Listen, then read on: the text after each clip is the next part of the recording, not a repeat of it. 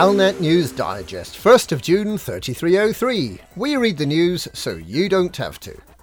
In this week's information packed episode, Tinfoil Hat Breakthrough as Terraformed World Found in the Rift. Board of Colonia as Superpower Flops Get Whitewashed. Meet your special friend at LoveCon. Scribbling Senator stops. The answer to last week's cliffhanger. Tinfoil hat breakthrough as terraformed world found in the rift. Viking Berserker Commander Michael Brookes has attempted to pour cold water on the discovery of a terraformed world in the Formidine Rift.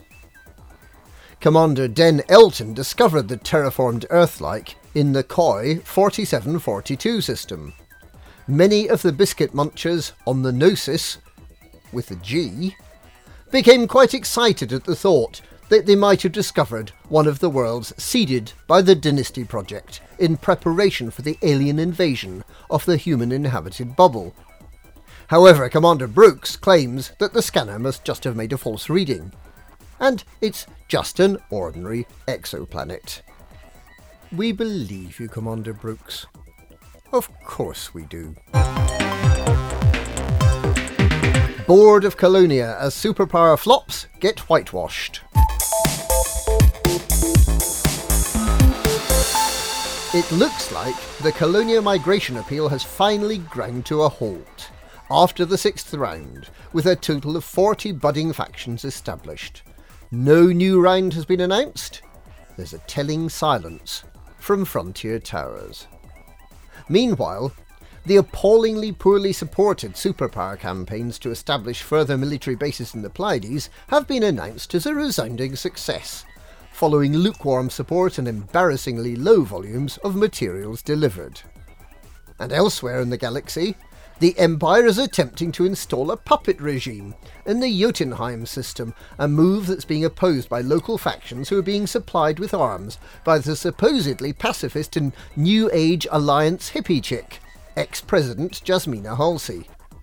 Halsey insisted that Alliance troops were present in the system in a purely advisory capacity and said that she could not stand by while the Empire ejected her people from their homeland.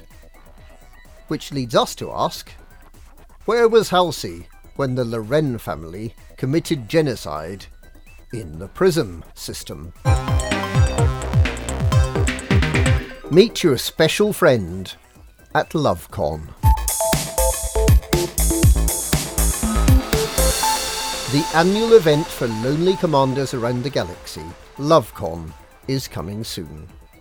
LoveCon, a caring and accepting place for like minded commanders to gather and meet that very special friend, or friends, we really don't mind, is organised with help from the well known escort agency Elite Meet and the even better known brothel botherer Commander Elias Thane.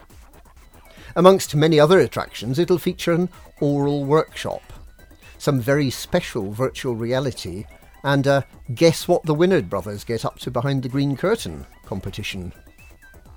The evil Don Antonacci will be bringing his Cambridge henchmen to demonstrate their latest torture techniques. And as a consequence of this, the release of the new Pilot System 4 has been held back until the week after LoveCon.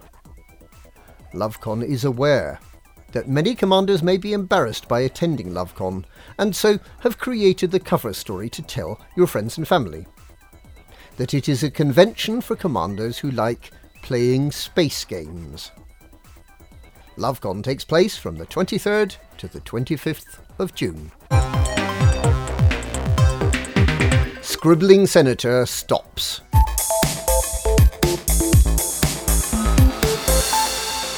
Scribbling Senator Drew Wagar has finally run out of things to say about dead ex senators and is instead hanging out on social media discussing the merits of cucumbers over bananas for a pastime known as bum scrumping.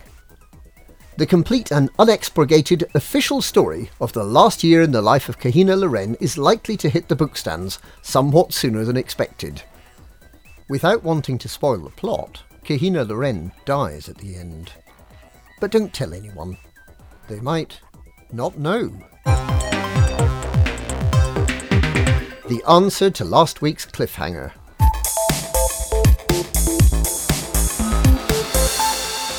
The answer to last week's cliffhanger question is They all escaped except for the chief engineer. They all escaped except for the chief engineer. And that's this week's Galnet News. Galnet News, we read the news so you don't have to.